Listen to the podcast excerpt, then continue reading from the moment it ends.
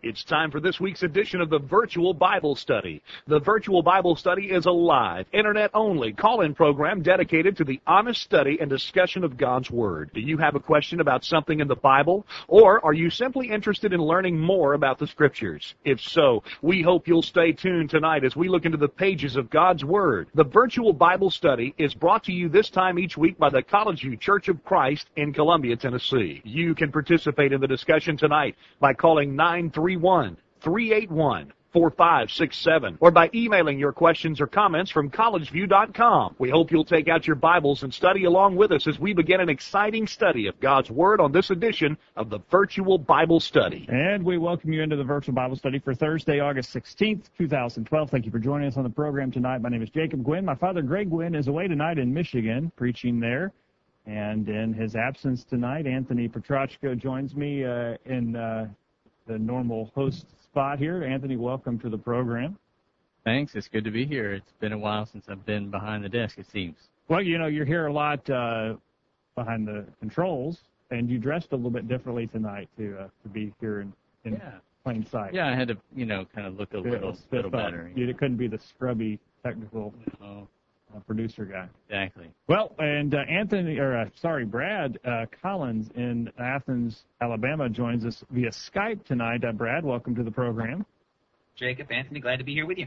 Glad to have you here, uh, Brad. You listen regularly and you comment as well, and now you get to uh, comment face to face, and we're glad that you're with us on the program tonight. The number to call to be part of the program tonight is 877-381-4567. Email questions at collegeview.com, and if you're listening to us live tonight, chat with other listeners to the right of your video window. There's simple instructions at the bottom of the chat window, and you can sign in without any personal information, and you can join in the discussion with listeners around the world. We're glad that you're here tonight, and we're looking forward to your comments as we continue a discussion from last week. Anthony and Brad both, I think you, Anthony, I think you listened live, and Brad, I think you were live as well last week uh, as we talked about uh, someone who really, um, he's got sort of a vendetta against the Church of Christ. It seems like. Yeah, he seems to have an axe to grind somewhat here, and um, you know, he's got this website where where he's making various accusations and, and making some assumptions about um, what what the, the Church of Christ stands for. And I think, as we saw last week, several of those assumptions were just sort of flat, you know, just wrong right out of the gate. So, um, but it definitely is a good good fodder for us to talk about, and and you know, helps us sharpen our skills to make sure we're ready to to give an answer to those who might raise objections like this. The website we're talking about is chocd.org is the address you can check out uh, for that website. We'll warn you that there are quite a few misrepresentations on that website, and those are the misrepresentations we want to talk about on our program tonight. Again, the website is chcod, no, sorry, chocd.org. chocd.org. We want to talk about several of those misrepresentations. Uh, before we begin, Brad, just your overall thoughts on the tone of uh, this gentleman's website. Well, sarcastic, not not really very charitable at all.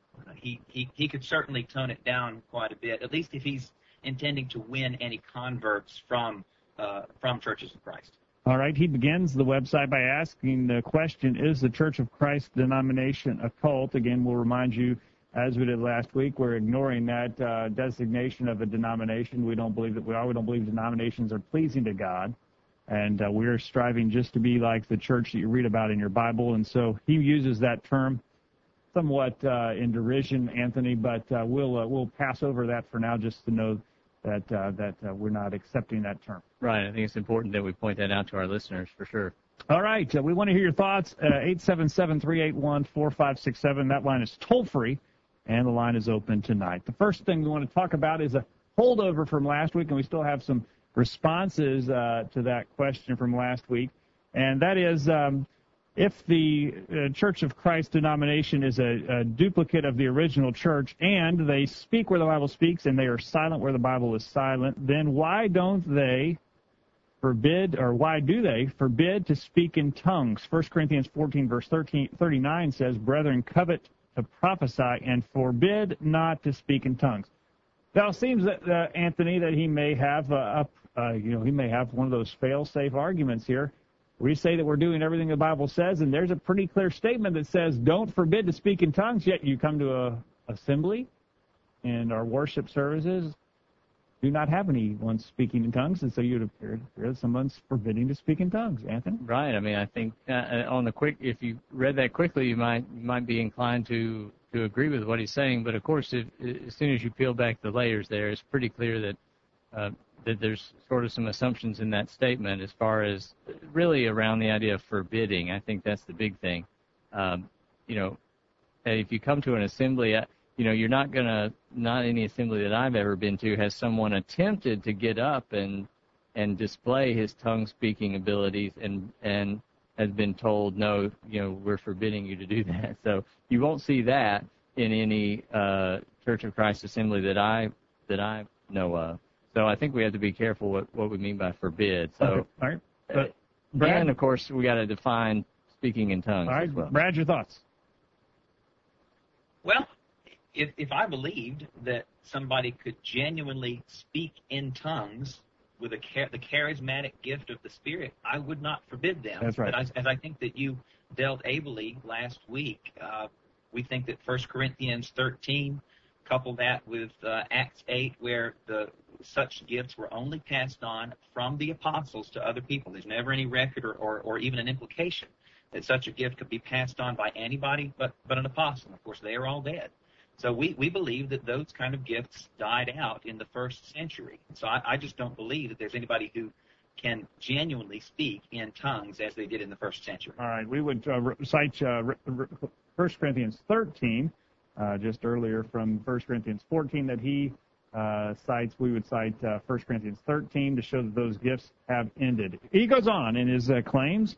He says if you claim to be the church like uh, the Bible and you speak where the Bible speaks and you're silent where the Bible is silent, when someone is sick in your congregation, do the elders come over and anoint the sick with oil and pray for healing? James 5:14 says, "Is any sick among you? Let him call for the elders of the church and let them pray over him, anointing him with oil in the name of the Lord." Well, I've been sick in the past, Anthony. You have been as well, and I'm sure you have as well, Brad. And uh, any have you gotten an oil bath?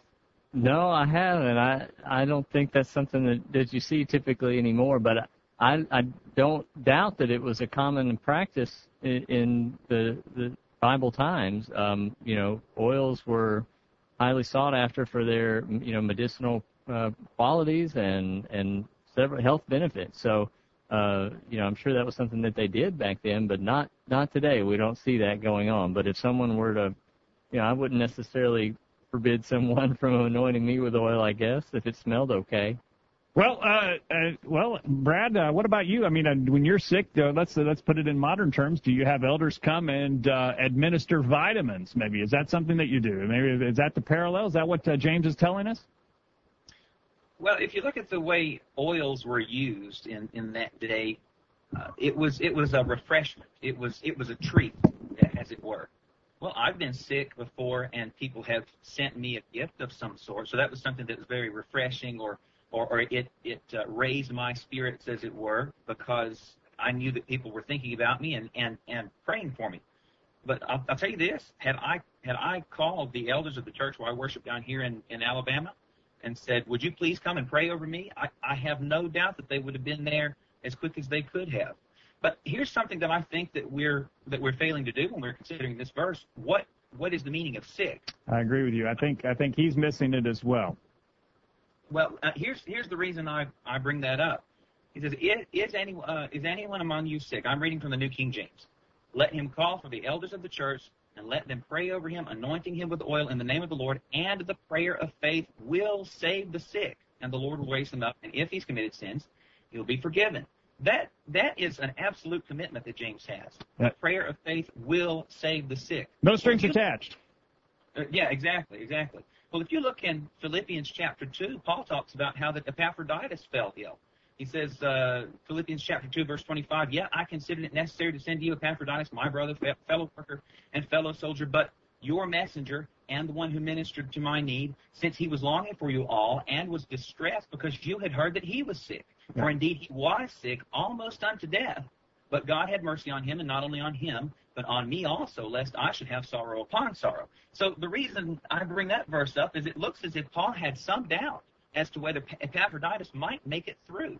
Well, well if James was saying that uh, physical sickness is what he was considering there, uh, and that the prayer of faith will save the sick, why was Paul so worried? That's true, and Paul himself uh, had a different understanding than that that idea that the physical sickness would be uh, healed automatically and guaranteed in 2 Corinthians chapter 12, where he talks about his thorn in the flesh, verse 7. And then in verse 8 he says, For this thing I besought the Lord thrice that it might depart from me. Now we understand uh, from the, going farther in that context that it didn't depart from him. And so Paul continued to deal with this physical ailment that he suffered with, whatever that might have been. And so I agree with you, uh, Brad, that if uh, we look at what James is saying, that argument would lend itself to say that James is not talking about the physical sickness there in James chapter 5 verse 14. Exactly. And also, we can make an argument from the context. The context is talking about spiritual things. Uh, go on and talk about confessing faults and so on. And so the, the context of James chapter 5 is uh, a context of spiritual need. And so we would believe that uh, we should ask the elders to come and pray over us. And uh, I would I would argue, since that is a spiritual sickness that is being discussed there, that the anointing of oil uh, that the elders are to do is a as a as a figurative anointing as well to uh, to help us and assist us in our spiritual needs. And so we should do what James chapter 5 verse 14 says. We think that the author of this website simply misunderstands what James is instructing there in James chapter 5 of verse 14. And uh, Chris in Georgia, uh, along these lines, he says, I'm really on the fence if this verse is referring to physical illness or speaking of those that are spiritually weak. If it is a physical illness, then oil was used as a medicine and not for miracles, so it would be referring to a medical treatment coupled with prayers. Additionally, verse 15 say, states it is the prayer that heals and not the oil, so this could indicate these verses are referring to a spiritual illness. So appreciate uh, those. Chris in the United Kingdom last week, uh, we're dealing with those questions we didn't get to last week. He's, uh, he says the sickness is a moral problem, not a physical one. If it is then, but if it uh, is then, it is appropriate, of course, uh, uh, the appropriate course of help by a medically trained person. And so appreciate Chris for joining in the discussion on that. All right. Well, we've covered a couple of those questions, and uh, we're getting close to a break. Let's see if we can't squeeze in one more before our break. Uh, again, he asked the question, if you're trying to be like the original church and doing what the Bible says, he poses the question, why don't you meet together every day like the early church did? Acts 2.46 says every day they continued to meet together in the temple courts. What about that question, Brad? Uh, he says if you're going to be like the church in the New Testament, you need to meet every day because they did. Well, I think we have to consider the context here uh, as at least a possible explanation. This this was just after the day of Pentecost, so this was still within the uh, the time of the feast that they had going on. So there would have been a, a bunch of Jews who had been converted to Christianity uh, there in the area, and they would have been planning to stay there for some amount of time. So they would have been free to meet daily in the temple. But at some point, at some point, people eventually have to go back to their homes or they have to go back to work. We can look at Second Thessalonians three, how Paul says if, if someone doesn't work, we we shouldn't let him eat. So at some point, people have to return to their lives, uh, and and and as it were, go back to work, take care of things at the house, that sort of thing. And, and so it, doesn't appear when you look at the rest of the New Testament that there was a continuing um, custom of meeting every day. Well, and and uh, it does not it, it doesn't uh, mandate that. I think Anthony, you referred to that in, in your email response last week. It doesn't mandate that uh, that daily observe uh, worship. And we have worship and assemble on every day of the week. There's not a day of the week that uh, you or I, Anthony, haven't met with the church to worship. And so, uh, you know, in that sense, we we we have done that, but it's not listed as a mandate uh, that right. we must assemble on every day of the week. Yet it is uh, mandated that we assemble on the first day of the week to fulfill certain commands that have been given. Right. I mean, it, you know, there if that were the only example or the only passage where we saw Christians meeting together, then we would, you know, have to conclude, well, then we need to you follow that same pattern. But we see throughout the rest of the New Testament that meeting every day was not the you know, the only uh, manner in which they assembled. So it's not an exclusive or binding passage there. And in fact, in Acts chapter 20, we see that Paul waited to worship with the, the Christians on the first day of the week. And so I think we can learn uh, some things there from that instruction, uh, or from that example of Paul, that it, at least it appears, uh, Brad, that by Acts chapter 20, it was not the con- the practice that they were meeting every day of the week. Yeah, I, I'd agree. I, I think that's a good observation. All right, we need to take a break, and while we take the break, it'd be a good time for you to get your comments together and send them in via the chat room, via email, better yet, uh, give us a phone call and let us know your thoughts in person. It's toll free, and the line is open at 877-381-4567. Don't go anywhere. The virtual Bible study will continue right after this. You won't want to miss what we talk about next. The discussion continues right after these important messages. Do you remember when elders, deacons, preachers, Bible class teachers, and all church members had a strong commitment to the Word? Do you recall when you could always count on book, chapter, and verse preaching from the pulpit? Can you think back to a time when Christians were known as people of the book because they knew their Bible so well? We're trying to be like a church you read about in the Bible, and we're still doing the same things that you remember from way back when. Are you longing for a return for the way things used to be? Come and visit. See for yourself at the College View Church of Christ. Hi, I'm Jack Coleman, a member of the College View Church of Christ, with a suggestion for you and your family. Why not turn off the TV on Thursday nights and gather the family around the computer for an hour of in-depth Bible study? The virtual Bible study always involves subjects of importance and interest to serious Bible students. So, why not join this Internet Bible study group every Thursday night? Use your internet connection for something good. Listen to the virtual Bible study every week. Now, back to the program. And we're back on the program tonight as we talk about uh, this website, uh, chocd.org, where a gentleman in Colorado claims that the Church of Christ is a cult. And he makes some very uh, misleading comments, and uh, and he also misunderstands where we stand on many issues. And so we're talking about those tonight as we go through his website. Uh, in uh, he goes on. He says the Church of Christ claims that they have no creed but the Bible, and he adds, which is ironically a creed. But in reality, many in the Church of Christ have a book that they use as a guideline for church doctrine. It is called "Why I Am a Member of the Church of Christ" by Leroy Brownlow. Well, what about that, Brad? Is that your creed? And uh, do you have a book uh, that is called "Why I'm a Member of the Church of Christ" that you use as uh, your creed book? Well, I I've seen that book, but I've never read it. Um, I, I think perhaps my wife has, so I'll have to ask her what it says. But, uh, I, I think I think the difference in uh, in in in having well, let, let's just say having this book. Let's assume that I'd read this book, and let's assume that I have pointed people to this book as an explanation for some things that perhaps I was having trouble uh, explaining uh, adequately. I, that book, I suspect, still points people back to the Bible. Yeah. And furthermore, the reason that we got away from creeds is because people were using creeds as authoritative they were not going back to the Bible that those creeds were extens- uh, ostensibly uh, based on.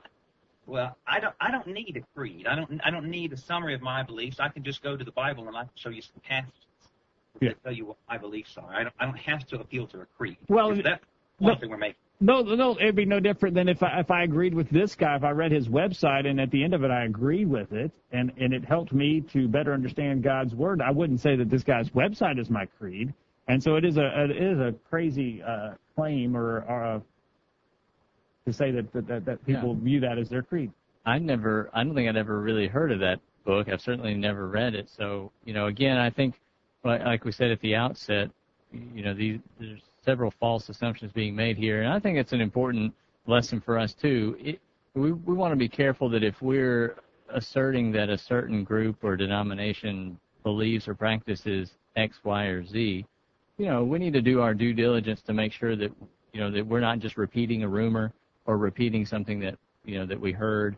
So uh, you know, this is a good a good example of, of how not to approach um, you know criticizing a particular group. But you know, as far as I think uh, Brad mentioned, uh, you know, even in this book, it would just be it would be based on the Bible. And, and one of our respondents, Ramona, basically said the same thing. She said, "I've been a member of the Church of Christ for over 50 years, and I've never heard or known of or known that Brownlow's book was our guideline uh, in quotations." the Bible is our guideline. Brownlow does talk about what it takes to be a member of the Church of Christ, but he's only teaching what's already in the Bible. So, all right. Chris in Atlanta says, I do have a copy of that book, but it is no way used as a creed book. I've never had this book presented as a creed book. Uh, not sure where you got this from. It is very, it is a very helpful book to use when teaching people about the Lord's church, but this book holds no authority. Our only source of doctrine and authority is the Bible. And uh, Mike in Orleans, Indiana, certainly has uh, written us a, a long uh, email tonight, and we will we won't be able to get to all of his comments. Um, and uh, we we actually have skipped some of his comments on earlier topics that we've been talking about. But he says Leroy Brownlow is one is but one author of many authors who have written several things. Granted, Mr. Brownlow has one of the best organized sources, and therefore it is has received widespread distribution. But there's a difference between Mr. Brownlow or myself explaining why we are a member of the Church of Christ and a creed book itself. I will speak for myself on this one. I don't claim that we have the corner on the market of truth, nor do we practice everything perfectly. I should hope that if we found ourselves in error, we'd be willing to change. Mr. Brownlow makes a point in his book demonstrating that it is not a creed book at all. On page 45, Mr. Brownlow writes, In the time of the apostles and for the first three centuries, the Bible was the only creed. Why not use the same creed today? If we do not care to have the church manual similar to the one that existed in the first century, I want to have the same one. For this to be possible, I must have the Bible only. In fact, uh, that chapter is the eighth reason Mr. Brownlow offers to explain why he is a member of the Church of Christ. The reason he offers is the title for the chapter because it has the Bible as his only creed, confession of faith, or church manual. It doesn't sound to me like Mr. Brownlow was trying to write a creed book at all, but merely explain why he became a member of the Church of Christ and not a denomination. So we appreciate uh, Mike uh, for giving us that information and that answer as well. Um, and I think uh, that's about all we've got on that one. We, need, we should go back and uh, quickly as we said we would in our email, uh, cover uh, answers from last week. We talked about that question: Why don't you meet every day on every day of the week rather than just certain days of the week? Chris and Georgia says we worship on the first day of the week and take the Lord's Supper together. We can certainly meet together and study or encourage one another more than just on Sunday. It, in fact, we probably do not spend nearly enough time together as a church family, which may be a reason worldliness and materialism is such a big problem for us. We should always make our church friends our best friends, but I do not see a command in the Bible that says we must meet on a daily basis. Chris in, uh, in the UK says because uh, they had only just started, it was the only place they could meet as well as from house to house, and we are to break bread too. This may be a reference to sharing of hospitality and, or fellowship and of prayer, which would, would I would heartily endorse uh, for anyone to do, uh, but not for congregations. Appreciate that uh, from Chris. Mike, on the question of uh, meeting on every day of the week, um, he says, uh, let's see here. Uh, he says, I'm not certain that meeting daily is a requirement, but the first century Christians seem to be much more communal and active in one another's daily lives than we are today. He references examples of uh, first century Christians being involved with one another on a daily basis. Uh, so he he, he does believe that we should be more involved, and that certainly uh, could be the case. All right. Um, any questions on that before we go on? Justin in the chat room asked, does the Church of Christ use any bylaws for elders uh, or board of trustees? Any bylaws, Anthony? I'm afraid not. Just uh, as we just got through covering, you know, the we simply go by what the what the Bible teaches, and um, you know, the, the Bible outlines the qualifications for elders and the type of work that they're supposed to be doing. They're supposed to be uh, shepherding the flock that's among them and, and looking out for the spiritual well-being of the of the members in that local congregation. So, um, certainly no no bylaws that I'm aware of. Justin, we appreciate that question, and certainly not. Uh, we want to, as uh, as mentioned earlier, we want to have a church like we read about in the Bible. And the only way you can do that, uh, Brad, is if you follow the same instructions that they followed in the New Testament and their only instructions were coming from the apostles and uh, what was recorded for us in in the Word of God. And so, if we're going to add any laws or make any laws or bylaws that change the way that we uh, that we operate, then we're going to have a different uh, result as a result of uh, following man-made instructions. I agree. I, the way I was going to answer that is the only bylaws that I'm aware of are in 1 Timothy chapter 3, Titus chapter 1. We have a few details in 1 Peter chapter five and Acts chapter twenty. Uh, I think Anthony hit on on most of those as he was as he was talking about them. But yeah, that, those are the only bylaws that we abide by anyway. All right, uh, that is true. And uh, so uh, we would tell we would answer Justin that no, as uh, John has in the chat room, there are no bylaws for elders, but simply the Bible. That's the only way we can have unity. You know, Brad, if uh, if, if let's say that uh, Brad, you're a member of church in in, in Athens, we're a member of a church here in Columbia. There, the only way that we can be doing the same thing is if we're following the same rules. Now, Brad, if you uh, the church that you're a member of in, in Athens, if you made bylaws or a constitution uh, or a set of rules that you would follow, there's no way that your rules would be the same as our rules because your rules would be based on your wisdom and your judgment. Our rules would be made on our wisdom and our judgment, and they would be likely uh, differ. The only way that we can be unified is we'll follow the same set of rules, and J- Jesus wants his believers to be unified. And so we're going to have to be playing by the same rules and following the same standard. Number to call is 877-381-4567. Questions at collegeview.com. Jeff is behind the controls. Jeff, you say that we should use the scriptures as our guide. Right. All right. Uh, 2 Timothy 3, 16 and 17. Every scripture is inspired by God and is profitable for teaching, for reproof, and for correction, Okay. and for instruction, which is in righteousness. All right. And along those lines, John in uh, Edmond, Oklahoma says that some may use Brownlow's book as a creed, consulting it for every answer and choosing not to question the book's answer. However, if a person chooses to use it as a study tool to help us better understand God's Word, then that is absolutely fine. Appreciate uh, those thoughts uh, from John tonight as well. As we go on uh, with uh, this website, again, the website is chocd.org. This is the Church of Christ occult. He says a number of false claims and explanations are offered about what we teach on baptism. We only have uh, uh, time and uh, okay, I'm sorry. He he goes on and he he does question what we teach on baptism. He says Mark 16 verse 16 says, "He who believes and is baptized shall be saved, but he who has uh, who has disbelieved shall be condemned." Condemned. You'll notice that this verse does not say, "And he who has not been baptized shall be condemned," which is exactly what the Church of Christ would like for you to believe. Jesus is simply making a neutral assumption that all believers will be baptized. I would concur with that assumption. There's absolutely no reason whatsoever that a believer should not get baptized unless there's positively no water available, or in the case of a deathbed conversion. In such cases, the Church of Christ shows absolutely no mercy. They will say that it was the individual's fault for waiting to the last minute. Sorry, bud, but your prayers of repentance are falling on deaf ears because you waited too long and there ain't no pool, river, or baptistry for miles. Tell that to the thief on the cross.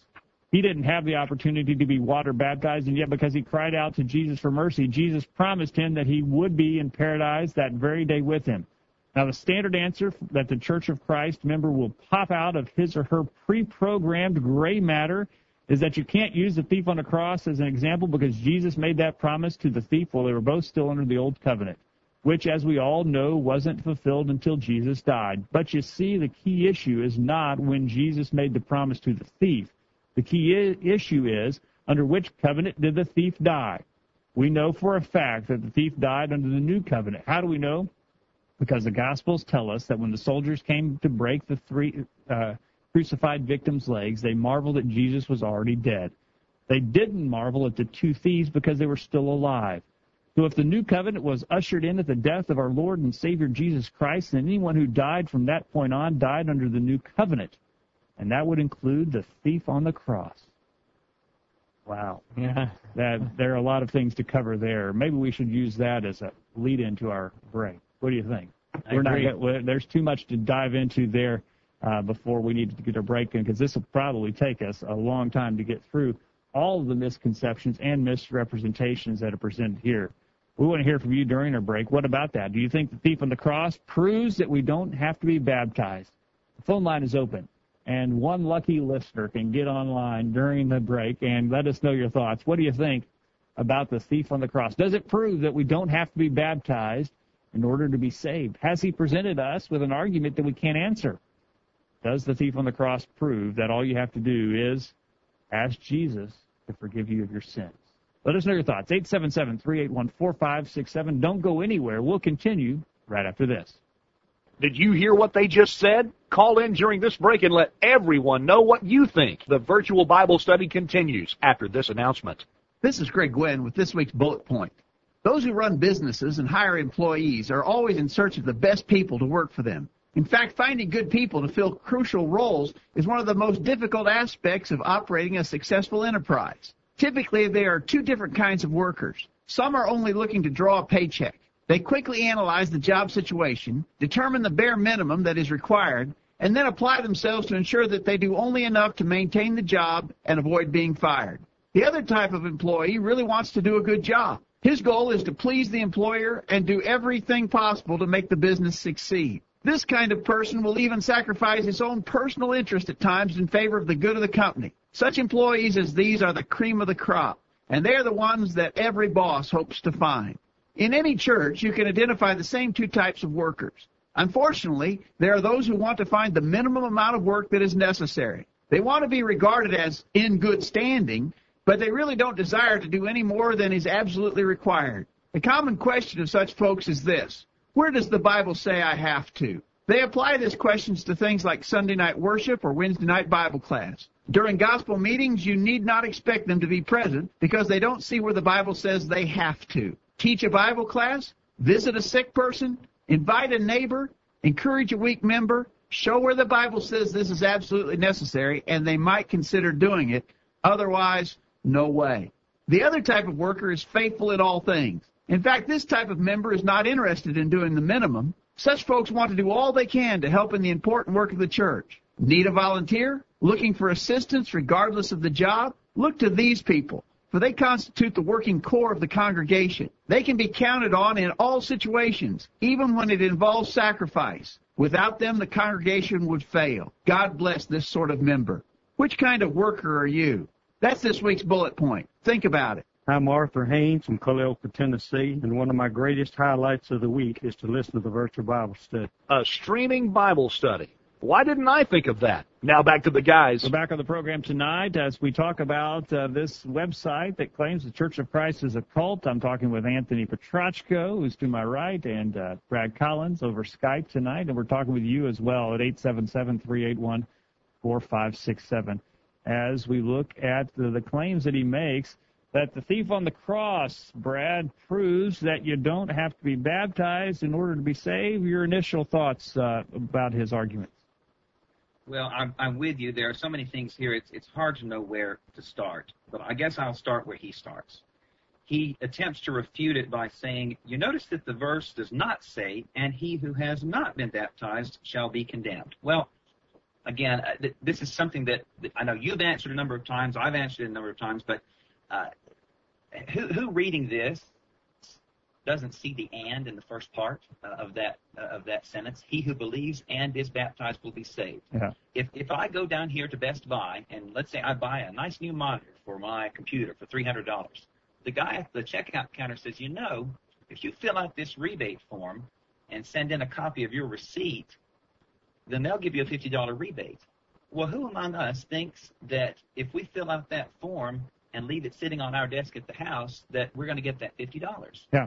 You know, it, it, it's not even necessary to to address the baptism issue because, at least generally speaking, nobody is going to be baptized who does not believe. No, and, and the, the guy at, at the store could easily say, if you don't fill out the form and send it in, you're not going to get the rebate. Exactly. Or, Yeah. or he could say, if you don't fill out the form, you won't get the Yeah, yeah. It, it, it's just it, I, it just is is always been. I mean, I hate to characterize it this way. I don't, don't want to be uncharitable. It's it's it's always been a, uh, a silly, just a grasping at straws argument for me. I think so as well, and uh, we wouldn't and we wouldn't apply the same logic to anything else as your argument, Brad. Uh, we would understand it in our everyday life. Why not in scriptural things as well? Anthony, your thoughts, just uh, off the surface here. Right. I think, you know, grammatically it just doesn't hold up, this argument that, well, he doesn't say, you know, he, he's got baptism at the first part of the phrase, but then it, then he doesn't mention it again, so therefore it's not required. I mean, just grammatically it doesn't hold up. Hey, and if it was the only verse that we had that talked about baptism, maybe you might have an argument. I mean, I, I don't think you would, but you, you might have a better chance. But there's so many other verses we could pile onto this one, Brad, that show that baptism is required in order to be saved.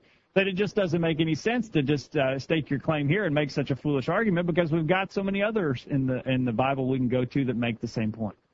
Absolutely. I, I'll tell you, my favorite is Acts 22:16 when Paul is recounting his conversion. Ananias tells him, "And now, why are you waiting? Arise and be baptized, and wash away your sins, calling on the name of the Lord." It, you just cannot separate the washing of sins uh, from baptism in that in that verse. It, there's just no way to do it, and I don't think anybody who's being at all honest will say that any any believer, any Christian is still in his sins. If you if you are still in your sins, that means that you are not a Christian. That's exactly right. First Peter chapter three, verse twenty-one: The like figure whereunto even, even baptism doth also now save us. Baptism saves us. It's what it says. It's what the scriptures say, and to say otherwise is to argue with what the scriptures have revealed to us. Acts two, verse thirty-eight: Repent and be baptized for the remission of sins. Again, it is linked with the remission of sins and with salvation. And uh, this argument that uh, Mark 16, verse 16, doesn't say the same thing simply does not harmonize with what the scriptures teach. Chris in Atlanta says he is mistaken. How could have a how could we have a new covenant if Jesus had not been resurrected? Besides, the church began at Pentecost. Additionally, how does he handle all the verses that teach plainly baptism for salvation? Mark 16, 16 1 Peter 3:21, Acts 2 verse 38. And so what about this idea, Anthony, that uh, Jesus uh, gave uh, forgave this man's sins under the new covenant, and therefore it proves to us that uh, we don't have to be baptized because the thief didn't have to be baptized. Right. I, I'd never heard this sort of spin on the thief on the cross. I, you know, I had kind of had to read through it a couple of times to see what he was trying to say, but I guess he's trying to say that, well, you know, when Jesus died, the new covenant began, and the thief died after Jesus, which I think, you know, that seems logical and, and correct based on the scripture to me as I read it. I, I may be wrong on that, but but I, I would agree that the thief died after Jesus. But it doesn't matter when the thief died. It matters if you're going to make this argument. It matters when Jesus told him that his you know sins would be forgiven, which was while he was still alive. But you know none of none of that matters because even aside from the whole covenant issue, Jesus the Son of God had power on earth to forgive sins. This is not the only time that Jesus told someone that their sins were forgiven. Yeah. There were multiple other occasions where where Jesus forgave someone of their sins and they were not that we know of baptized. Yeah. So um, you know Jesus is you know God in the flesh. He has the power to forgive sins. To me that that puts this whole argument to rest. Oh, that's true, and he's told us what we need to do in order to be saved, to have a remission of our sins, have our sins forgiven. Mark 16, verse 16. He that believeth and is baptized shall be saved. Now, are you going to do that or are you not? Or are you going to do what Justin suggests? He says, why chance it? Why not uh, do what Jesus said? Why Right. argue with Jesus? Just do it. Right, and I mean exactly. We we have clear passages that that tell us that we need to be baptized. So it really doesn't matter what the thief on the cross what happened to him. All right. And uh, the chat room tonight. John in Oklahoma says, regarding the thief on the cross, we cannot be saved like the thief. Why? According to Romans 10, verses 9 and 10, one has to believe that Jesus was raised from the dead. The thief could not have believed Jesus was raised from the dead since Jesus was still living. Your thoughts on that, Brad? Uh, well, I, I'm sorry, I was I was. Oh, boy, you were asleep. Multitasking. Oh, well, we caught you. We caught you. Well, I agree with John's argument, and I would also point to Romans chapter 6, where baptism is presented as a uh, symbol, a symbolic death, burial, and resurrection along the same lines of Jesus' death, burial, and resurrection.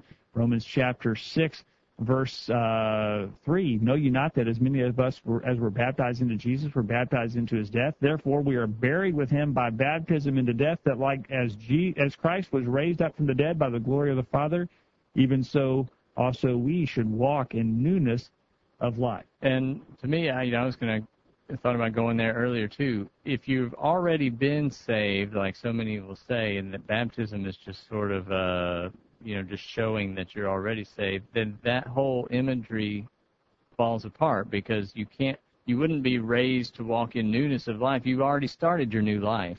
Yeah. If you were already saved. Right. So there's no need for you to be baptized. It just doesn't work. Right, right.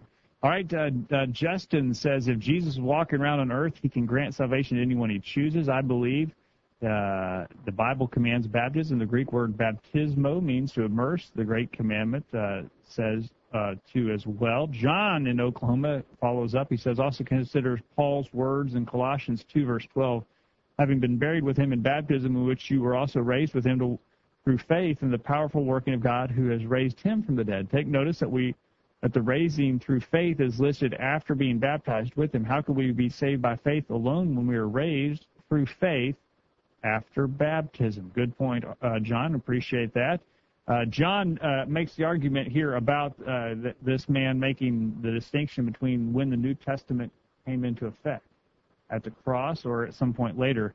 He says, uh, while Hebrews says the covenant took effect after the death of the testator, it wasn't until he ascended into heaven that Jesus was reigning over his kingdom. His church began 10 days after his ascension.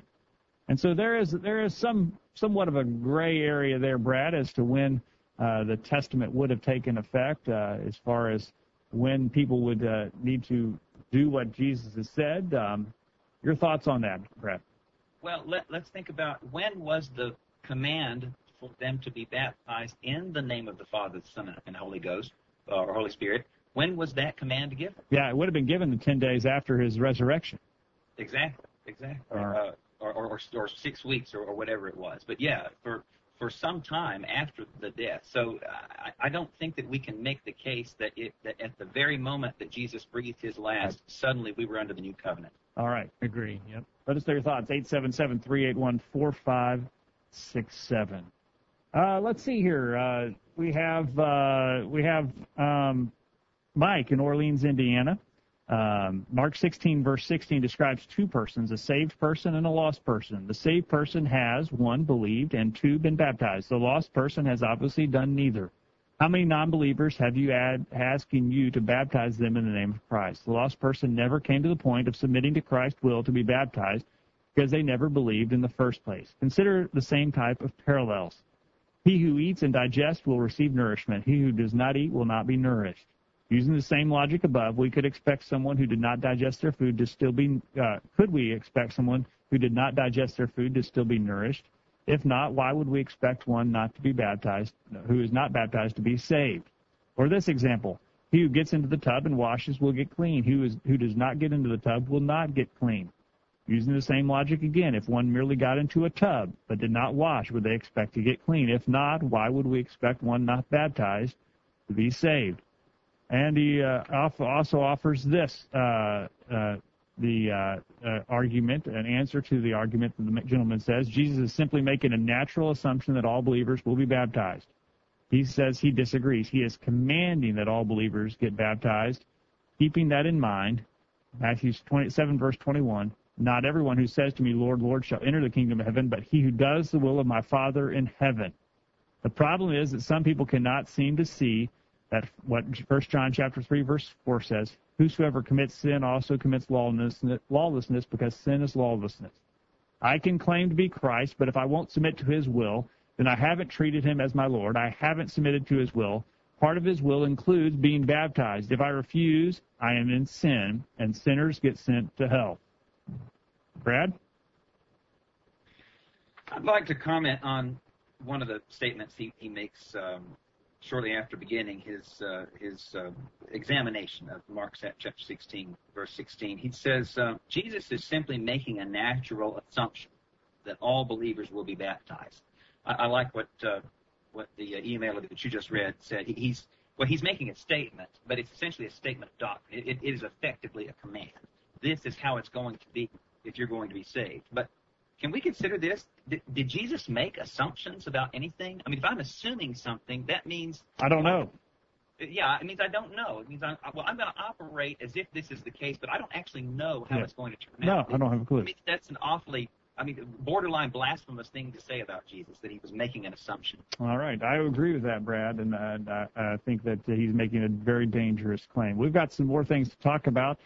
We want to talk about musical instruments. He has an argument that he thinks uh, proves that we can use musical instruments, and we'll talk about that. And then once look at we want to look at his final argument: is the Church of Christ a cult? He says we're dangerously close if we're not there already.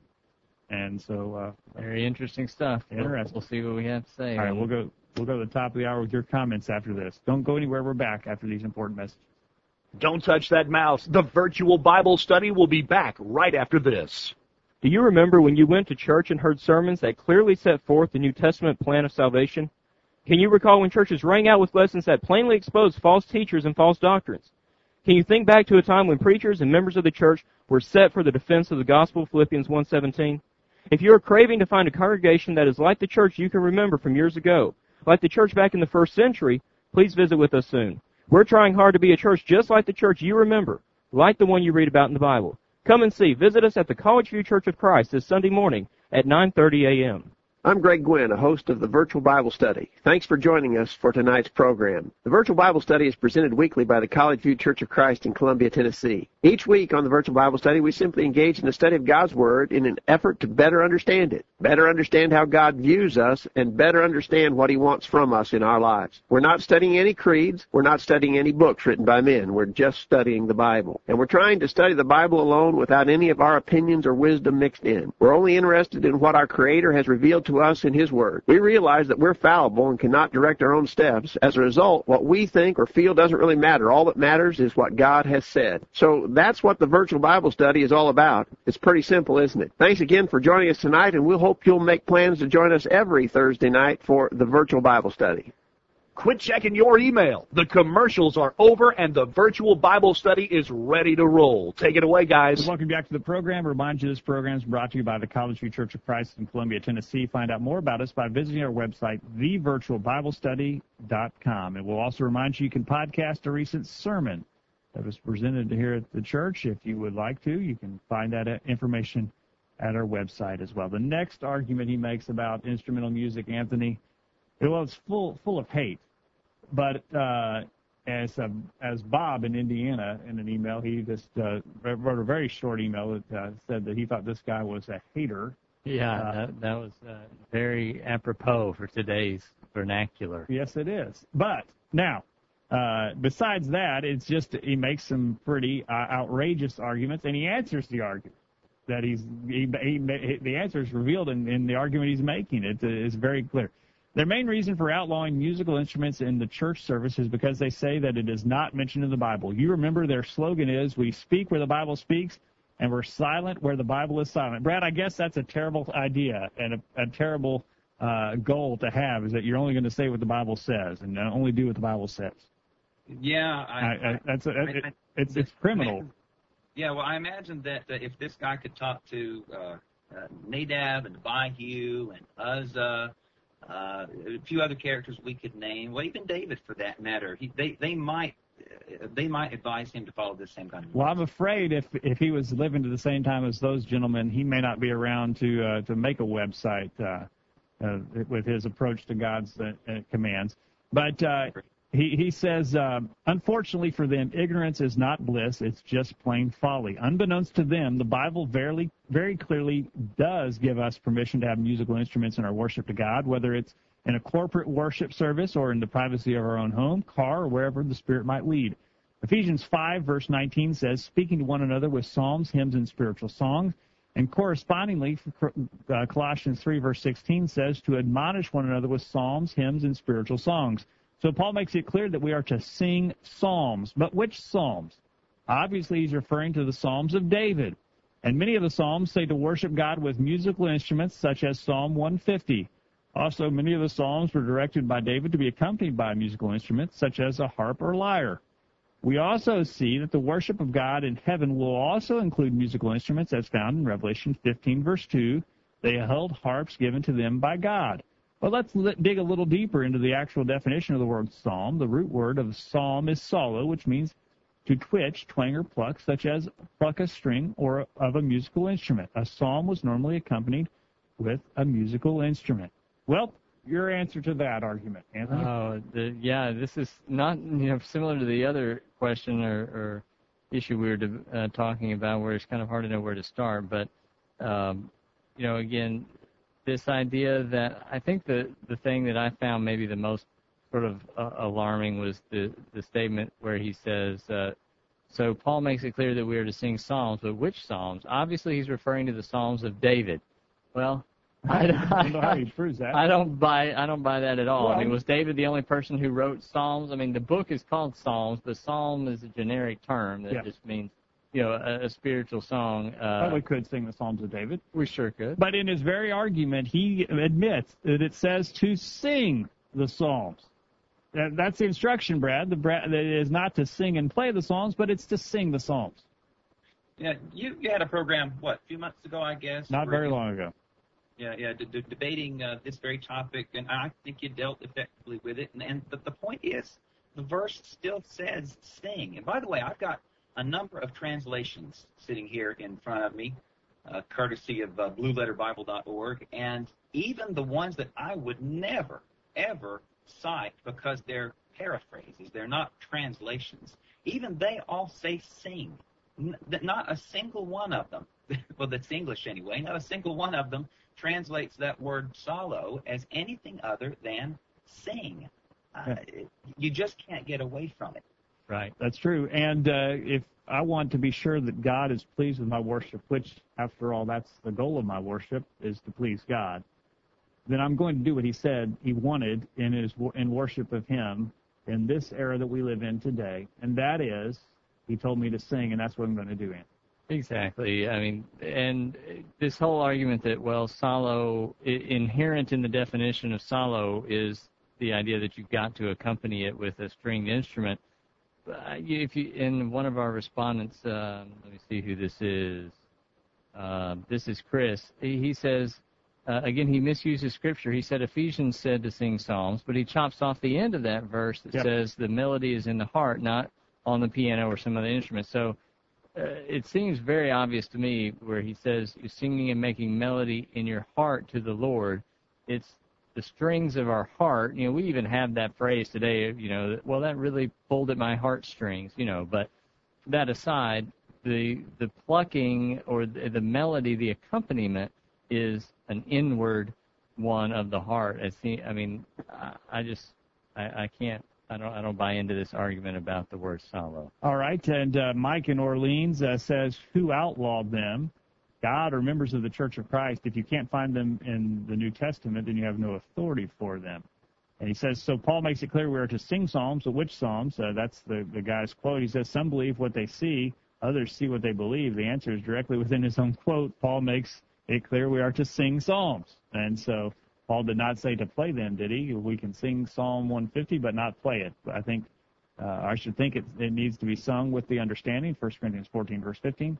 They were not they were authorized under the covenant, but not, not under the new law. Right, and you know the argument that the blogger makes, you know, saying, well, you know, those songs were meant to be accompanied, but we don't have the music, so, you know, how are we gonna? He, he's sort of saying, well, if we're gonna sing songs, we've got to sing the songs from the Book of Psalms, and we've got to accompany them with musical instruments like they were. Well, we don't, we can't do that. Yeah. so it doesn't even really hold water. All right, quickly at the end of his uh, at the end of his website, uh, it again is chocd.org. He says he asks the question: Are they a cult? Years ago, the Lord gave us an acronym for cults, and it's I don't I don't know where where the Lord gave us this. That that, That really gave me pause. But the Lord gave us this acronym. I, yes, he did. He did. And uh, it, the C in cult stands for claim to be the only true Christians. U, unorthodox, extra biblical revelation. L, lying leaders. T, the way. Salvation is only found in their organization. And S is salvation by works. It's interesting, Brad. I've never seen that definition of a cult or an acronym for defining what a cult is. Never seen it in my Bible, but I don't know that I've ever seen it anywhere else. Uh, he goes on and says you can only you can see the only area that the Church of Christ doesn't qualify for that for the title of cult is that they don't have an any unorthodox ex, extra biblical revelation that they would put on par with God's word. But they do claim to be the only true Christians, lie about their history by claiming they can trace their roots the day of Pentecost in the second chapter of Acts, which we showed last week that we do not. They also mislead people about some of their doctrines by not telling prospective members what they really believe up front. And that is that they would believe Billy Graham is not a true Christian. Well, we would believe that if he doesn't submit to what God has said. And Jesus, how can you claim to be a follower of Christ if you don't do what Christ said to do? That is a contradiction of terms. Number three, that they are the only one in uh, that they are the one and only true body of Christ. No one goes to the Father outside of their denomination. And four, their salvation occurs the moment they do their part and get baptized. And you must recognize that it is the baptism that remits your sins, or it is of no effect. So, are they a cult? No, they are. No, they are as close as you can get to the edge of that perilous pit without falling in. Based on the Word of God, I would say an emphatic yes. So, are they or not? He says yeah, it both ways. it's a little tricky Brad? there.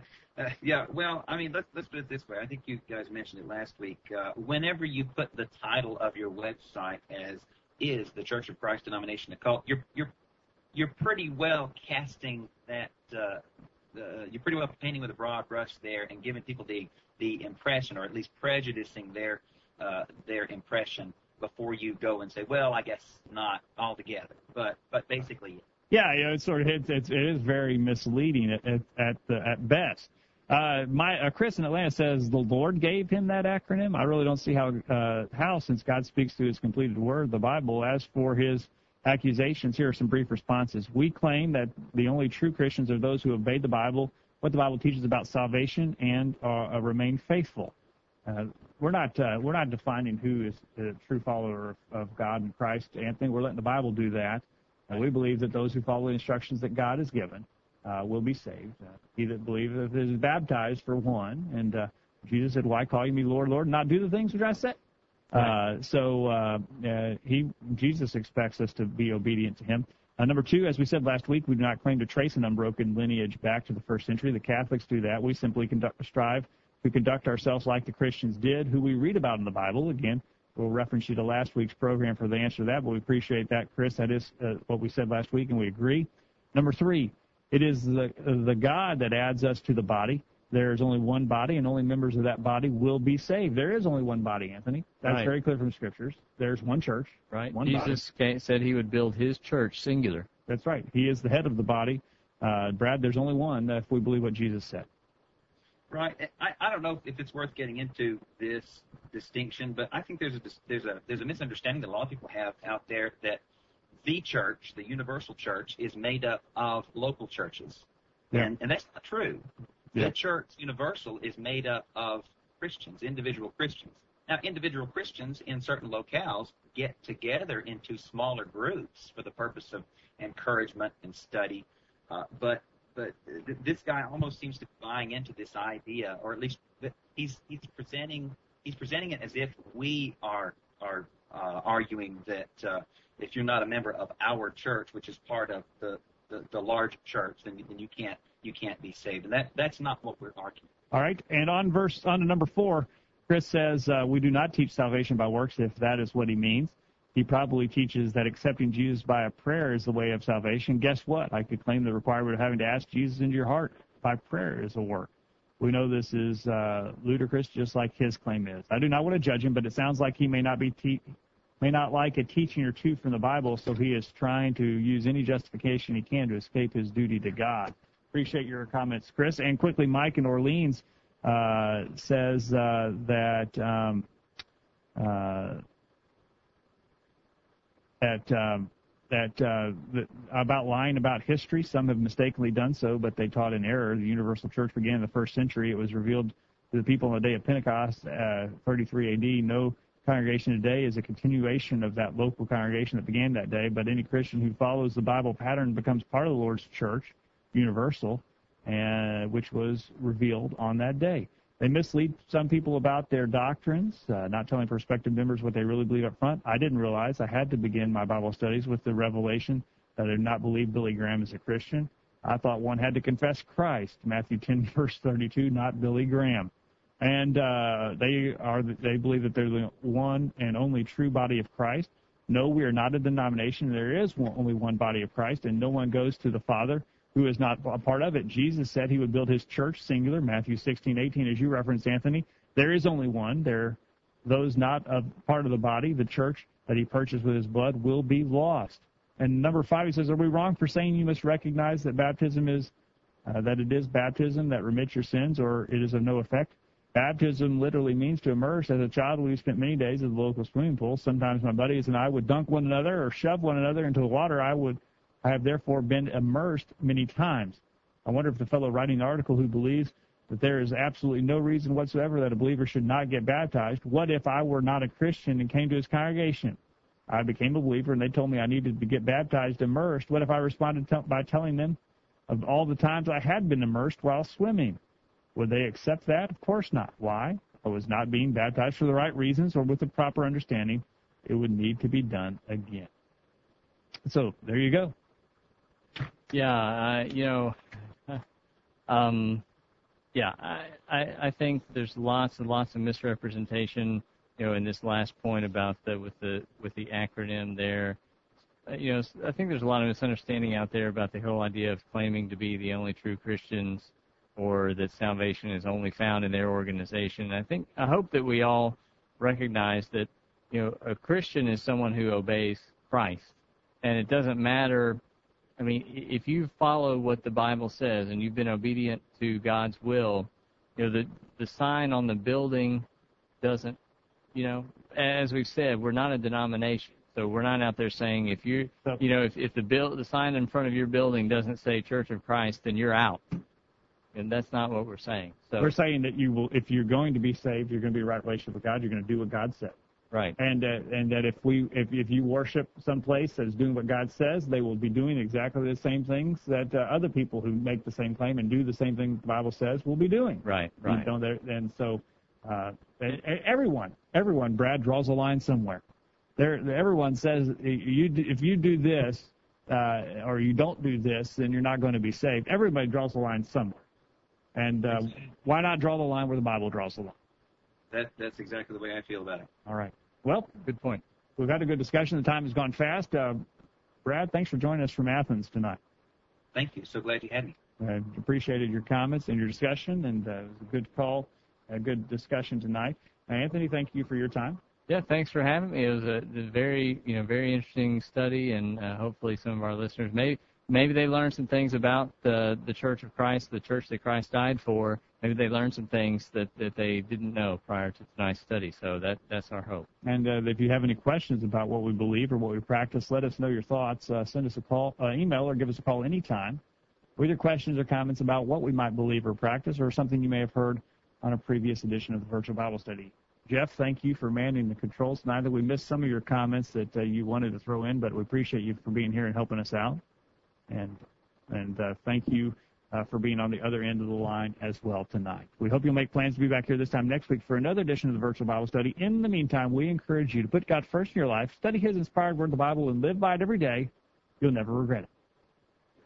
Thanks for listening to the virtual Bible study brought to you by the College View Church of Christ. The College View Church of Christ meets at 1618 Hampshire Pike in Columbia, Tennessee. If you are in the Columbia, Tennessee area, we encourage you to worship with the College View Church of Christ on Sunday mornings at 9.30 and on Sunday evenings at 6 o'clock. The College View Church of Christ also welcomes you to attend their Wednesday night Bible studies at 7 o'clock. If you have any questions about something that was said on tonight's broadcast or would like more information about the College College View Church of Christ, please call 931-381-4567. That number again, 931-381-4567. Or for more information on the internet, visit collegeview.com. Be sure to tune into the virtual Bible study this time next Thursday for another informative study of God's Word.